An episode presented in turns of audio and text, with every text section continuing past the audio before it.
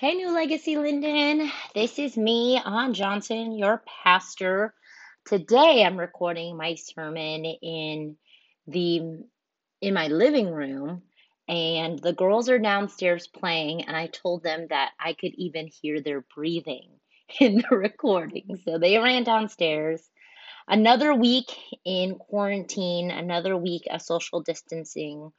And I will be perfectly honest with you. Um, I've I'm experiencing ebbs and flows of my feelings, and I just want to affirm you that th- if you are also feeling the weight of the loss and the grief, uh, mixed with the gratitude that we have this option, then know that it is normal. It is normal to feel all these things. It is normal to also grieve for your children who are missing out on their school year and your friends and the people around you that you love as we sit and the thing that we can do is be in our home so that we can continue to flatten the curve.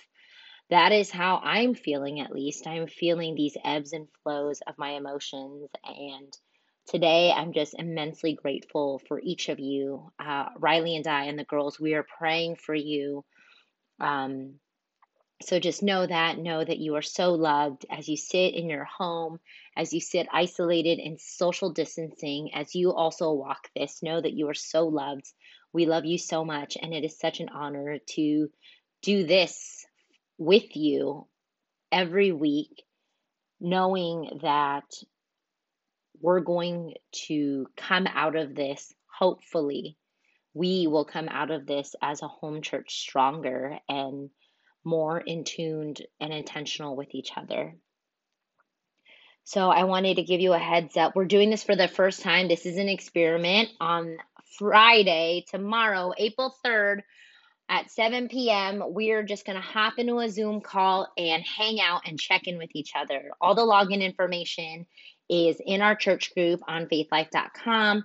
I added a password to the um, Zoom room because we have seen several Zoom rooms in the tech world get um, essentially infiltrated and really nasty stuff um, distributed to the viewers. So there's a password, it's in our church group.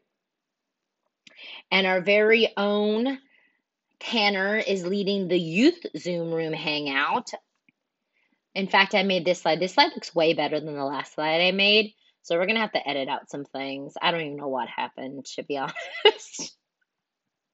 Doesn't this one just look significantly more appealing? And also in this time, if New Legacy Linden is your church, is your community, we are your people, please continue to go to our website, www.newlegacylinden.com and hit support. Then go to our giving link. Um, we have been able to be immensely generous as a home church in this time to the people in need in our community. And that's because of the generous givers in our community, but also in our parent church. So thank you so much. Please continue to tithe and give offerings to our church.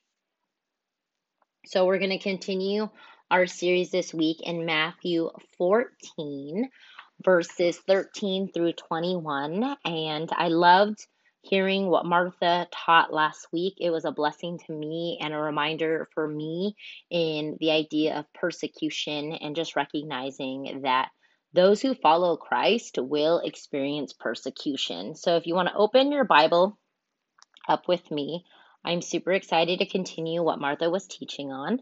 So Matthew 13 verses Matthew 14 verses 13 through 21. As soon as Jesus heard the news, he left in a boat to be in a, to be to a remote area to be alone. But the crowds heard where he was headed and followed on foot from many towns. Jesus saw the huge crowds as he stepped from the boat, and he had compassion on them and healed their sick.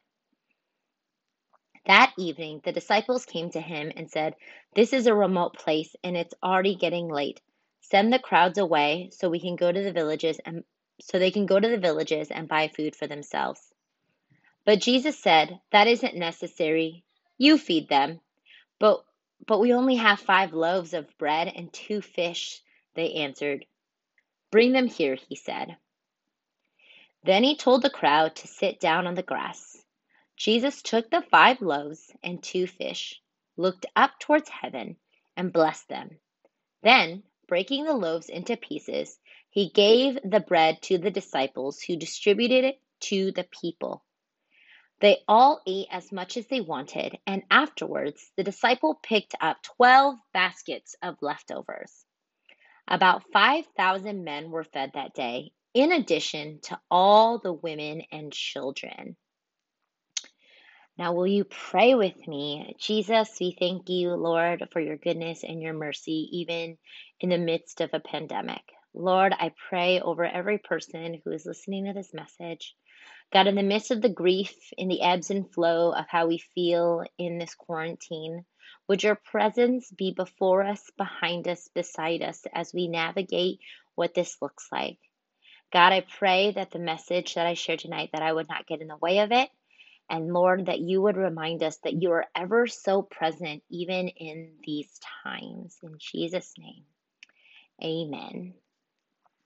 So I want us to start in in verse 13, and we're going to go uh, with the sections 13, 14.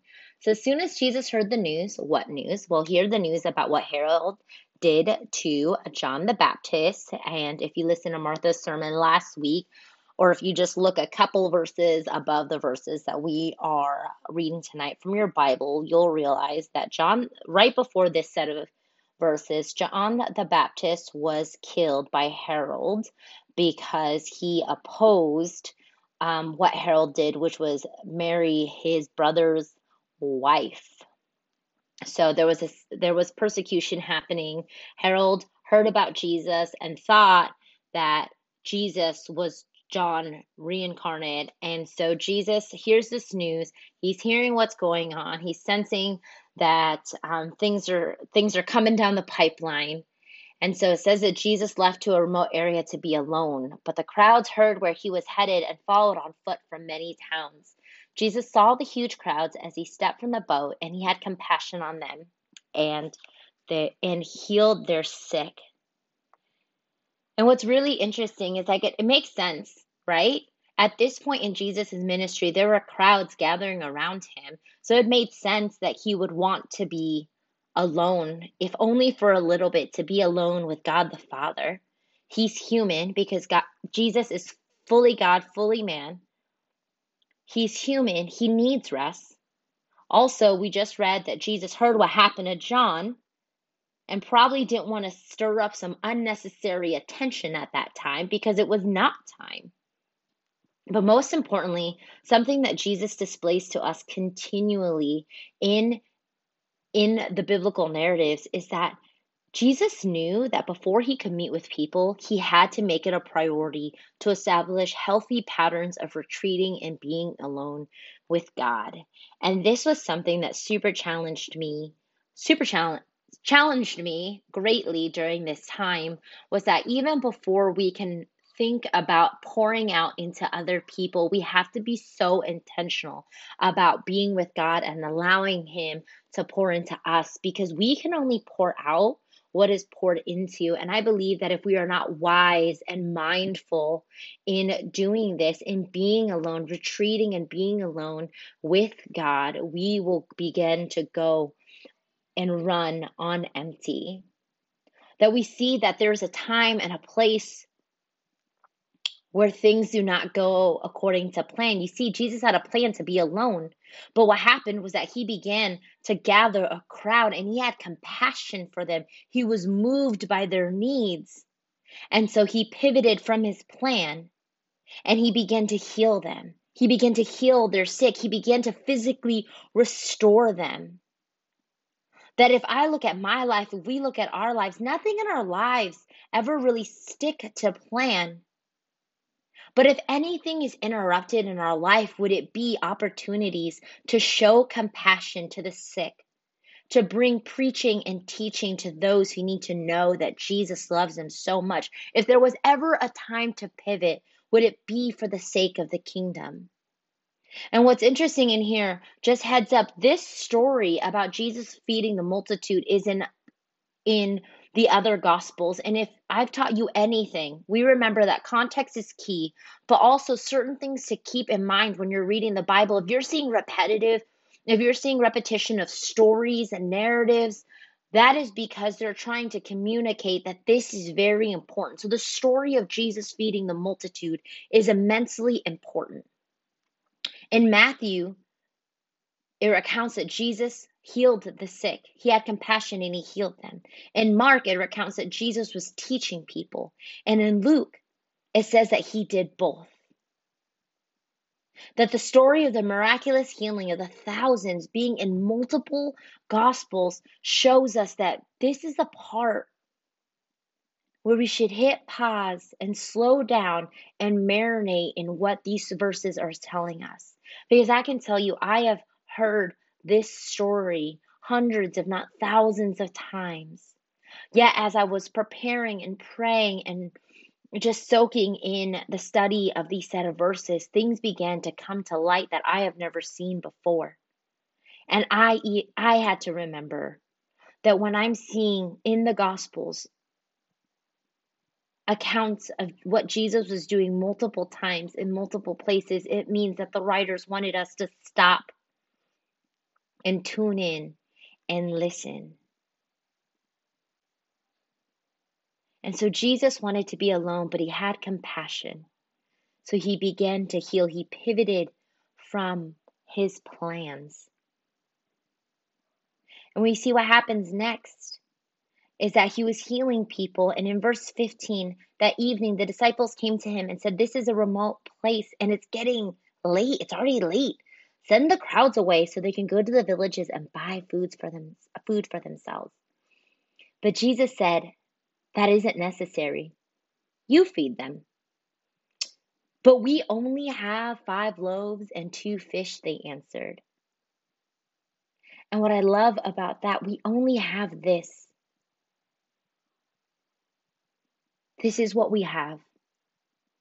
And what is interesting to me in these verses, in these next couple of verses, is that he was healing. It was getting late. It made sense that the disciples would say, Well, it's late. We should send them home.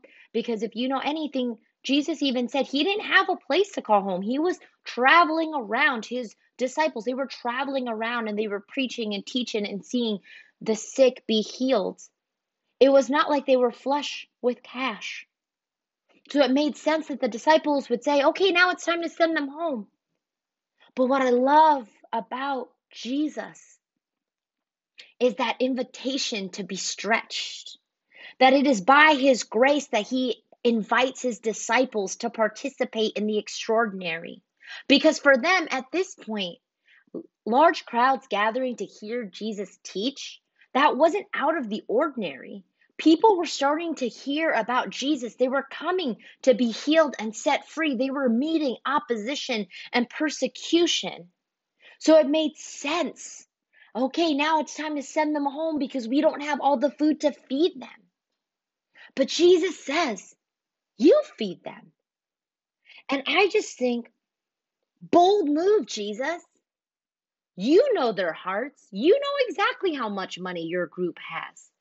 But yet, it is by His grace, He invites the disciples to do something to stretch their faith. And I think that is just what it's like to live with Jesus, that Jesus is continually inviting us, giving us opportunities to participate in the extraordinary. And the reality is that when something is in our hands, it's ordinary. But when something is in the hands of Jesus, it becomes extraordinary. So, what does Jesus do next? After the disciples say, But we don't have, but we don't have the resources. We only have five loaves and two fish. How are we going to feed what we learn to be thousands of people? So, Jesus in verse 19 says, Then he told the people to sit down on the grass Jesus took the five loaves and the two fish. He looked up to, towards heaven, blessed them. Then, breaking the loaves into pieces, he gave the bread to the disciples, who distributed distributed it to the people. They all ate as much as they wanted, but afterwards the disciple picked up 12 baskets of leftovers. About 5,000 men were fed that day, in addition to all the women and the children. So, what we see is G- the exchange of Jesus inviting the disciples to participate, the disciples saying, But we don't have what it takes to do this. So, Jesus takes control and he shows the disciples what is possible in the hands of God. That it is miracle it's it's a reminder to us to me to we to our community in this time that miracles don't happen when we bring people to us. Miracles happen when we bring people to jesus.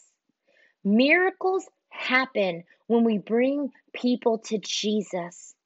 So let's not get distracted by all the things. In fact, I think that this pandemic has showed the American church the things that we have allowed to distract us from bringing people to Jesus because maybe our agenda has gotten more focused on bringing people to our gathering instead of bringing people into the into the very presence of God in every arena that we are meant to go into. Because what what I saw when um, we heard from our governor that gatherings of 250 like no more than 250 and then it was 50 and then it was 10 and then it was social distancing. Stay home be safe.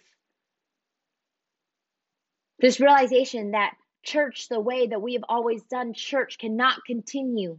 We cannot physically gather in in hundreds in 20s in in in mass gatherings of any sort. And I think what it reminded us, the church, is that we are the church. The church was not canceled because we couldn't gather. What I am seeing is creativity and innovation in the hands and minds of believers as they partner with God to do something extraordinary, to overcome, to serve those in their neighborhood. And I am believing that miracles are happening because it is no longer about bringing people to us. We are reminded of that right now. Us can't gather in groups outside of our homes, let alone inside of our homes. It is about bringing people to Jesus. And I love what Jesus does. You see, Jesus takes the bread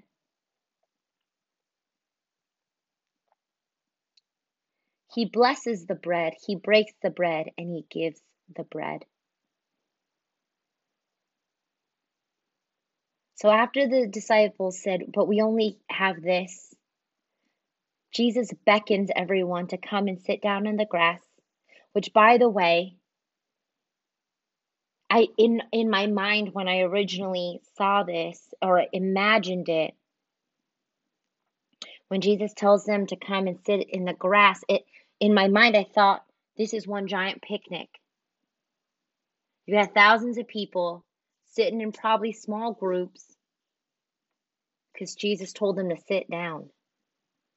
But as I studied in my books about this, I realized that the Greek word used in verse 19 was a command to sit down, which literally meant to recline that the bread and fish they were basic Galilean rations, but this was not going to be an ordinary meal because remember when it's in our hands, it's ordinary, but Jesus takes it into his hands. That the command to sit down anakliomai it means to recline, and you recline at a banquet. This, this was no ordinary picnic. This was alluding to the messianic banquet, the reclining, the come, be, sit down.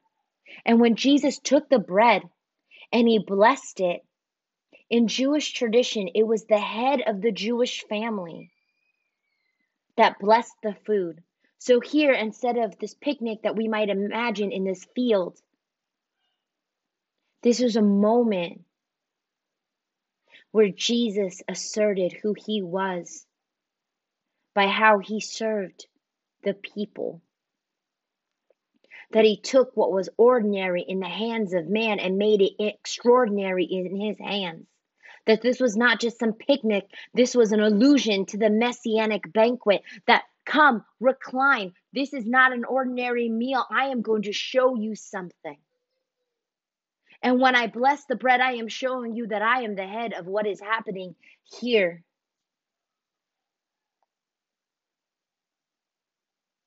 And that order that we see in the following verses about how he took, he blessed, he broke, and he gave. That is just a foretaste of the central act of worship of the emergent Christian community, us. That is that, that foretaste of the Eucharist, of communion. And so, something that I want you to do tonight or today, wherever you're at, today I want to, encourage you to make it a priority to take communion. Even if it's taking communion by yourself, I pray that there will be that this moment soaked in the presence of God where we remember that Jesus' body was put on a cross it was broken and it was given to us. And that moment will be soaked with the recognition that God is in control. God was in control when Jesus was on the cross. God was in control when he was resurrected from the grave. God is in control right now, just like Jesus was in control of this narrative of what was happening with all these people. That he takes, he blesses, he breaks, and then he gives. And then he gives the bread to the disciples. So, another invitation for the disciples to participate in what he's doing. And I just love this because I feel like this is that, that reminder for us that Jesus continually invites us to participate in the extraordinary, and we have a decision to make of whether or not we will participate. So he gives the disciples the bread and the food to distribute. And everybody sat down. They ate as much as they wanted. And afterwards, there was left over. And when I was reading this, I just re- I remember these two Old Testament passages of feeding miracles. I mean, the thing that we see here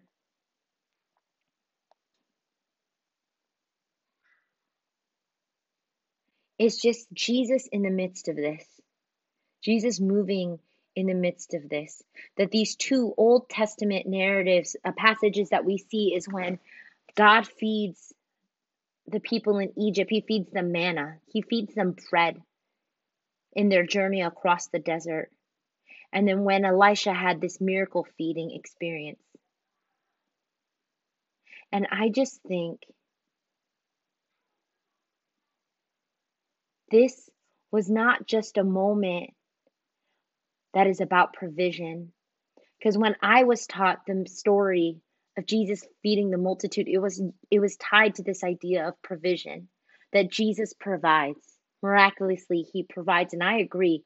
This is a story about provision.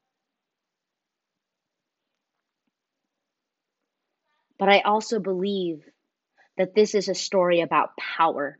It is a story showcasing the power, authority of Jesus Christ.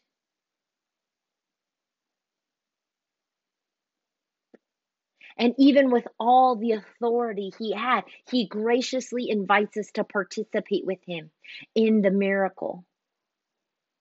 He didn't have to ask the disciples to feed them first. He could have just said, Let me show you.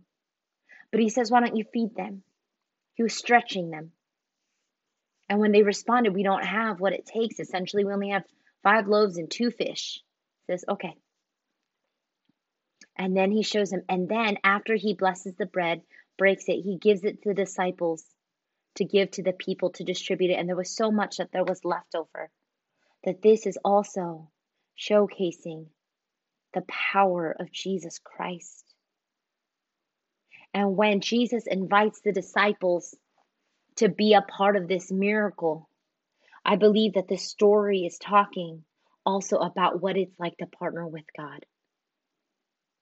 That Jesus will continually invite us to walk on paths where our faith has to be stretched, that it has to be challenged, where when we see the illogical, he will ask us to trust him in the illogical. Because the logical was that it was getting late, we should start sending people home so they can feed themselves. It's like when you throw a party and you're you're pretty sure you, you, you don't have what it takes to feed everybody a full lunch or a full meal. You do it during times of the day where people are snacking, so afterwards they can go home and feed themselves. And the that that makes sense. That was logical. But here it is. Jesus like, let me show you. Let me show you and let me work in the illogical because this is where your faith is stretched. And we are when we are truly partnering with God, he will bring us into spaces and places where our faith is stretched because we have to rely on him to move. We have to rely on Him to provide. We have to rely on Him to make a way because if He doesn't make a way, nothing is happening. So, this story is not just about miraculous provision. It is about it, but it's not only about provision. It is about the power of Jesus Christ, and it is about His invitation for us to partner with Him.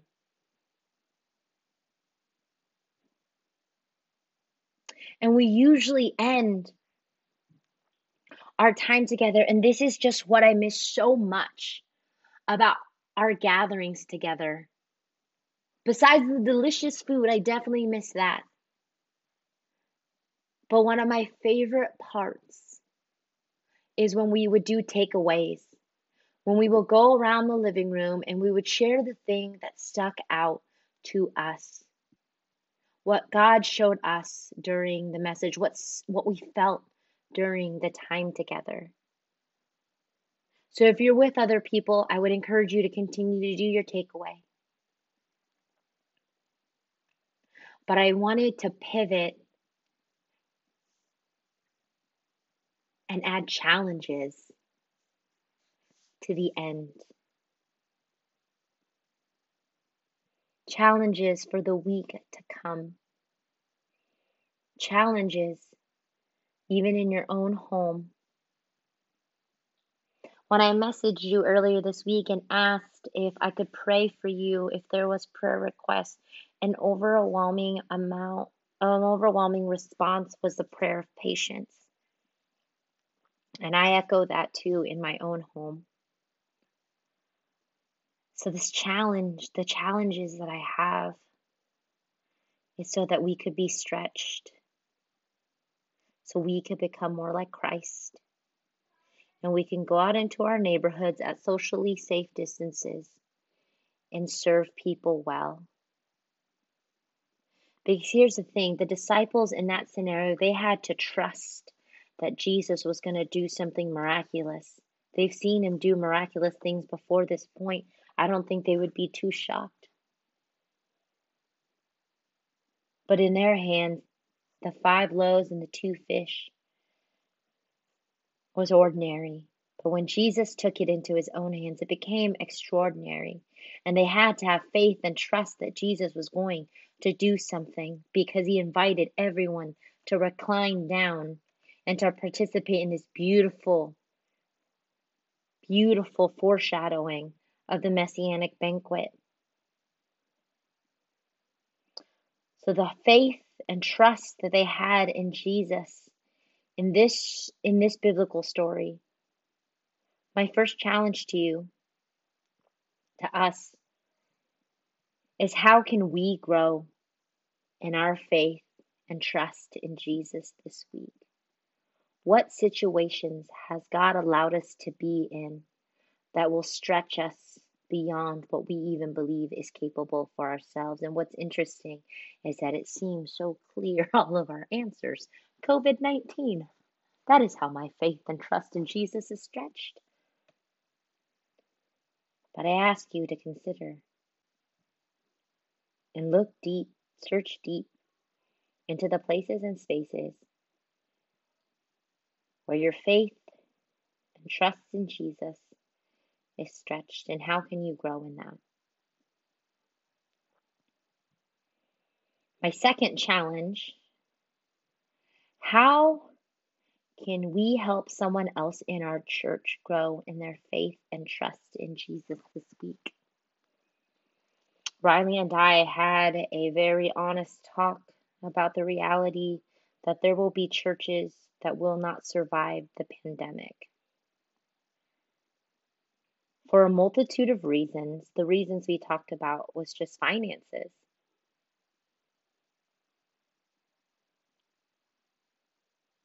And I shared with Riley that it will not be finances that would affect whether or not our church will make it through the pandemic. I believe the measure of our health and our community is right now. And it has nothing to do with finances, it has everything to do with how we are helping each other grow and our faith and trust in Jesus. This week and for weeks to come. And my last challenge to all of us is how can we help someone in our neighborhood grow in their faith and trust in Jesus this week? How can we help someone grow in their faith and trust in God's provision, in God's power, and in God's invitation to partner with them to do kingdom work? How can we help someone in our neighborhood do that? And I end my message to you with a prayer and a blessing. My blessing over our church is that God's face would shine upon us, that His presence would be with us in the ebbs and flow of our grief, of our gratitude, of our joy, of our pain, that He would be with us continually as we face the brokenness within ourselves and possibly even the brokenness in the people that we are quarantined with. And as we meet that brokenness and we experience it, would we be aware of how much God loves us in the midst of our brokenness? And it is that love that we have from God that we pour out to each other. So, church, I pray that our faith would be challenged, our faith and trust in Jesus would be challenged when in the realm of provision, in the realm of believing in the power of God. And would we be challenged to say yes when Jesus gives us opportunities to partner with Him? In Jesus' name, amen. I love you so much. We miss you greatly. And we are so grateful that we get to do this life with you.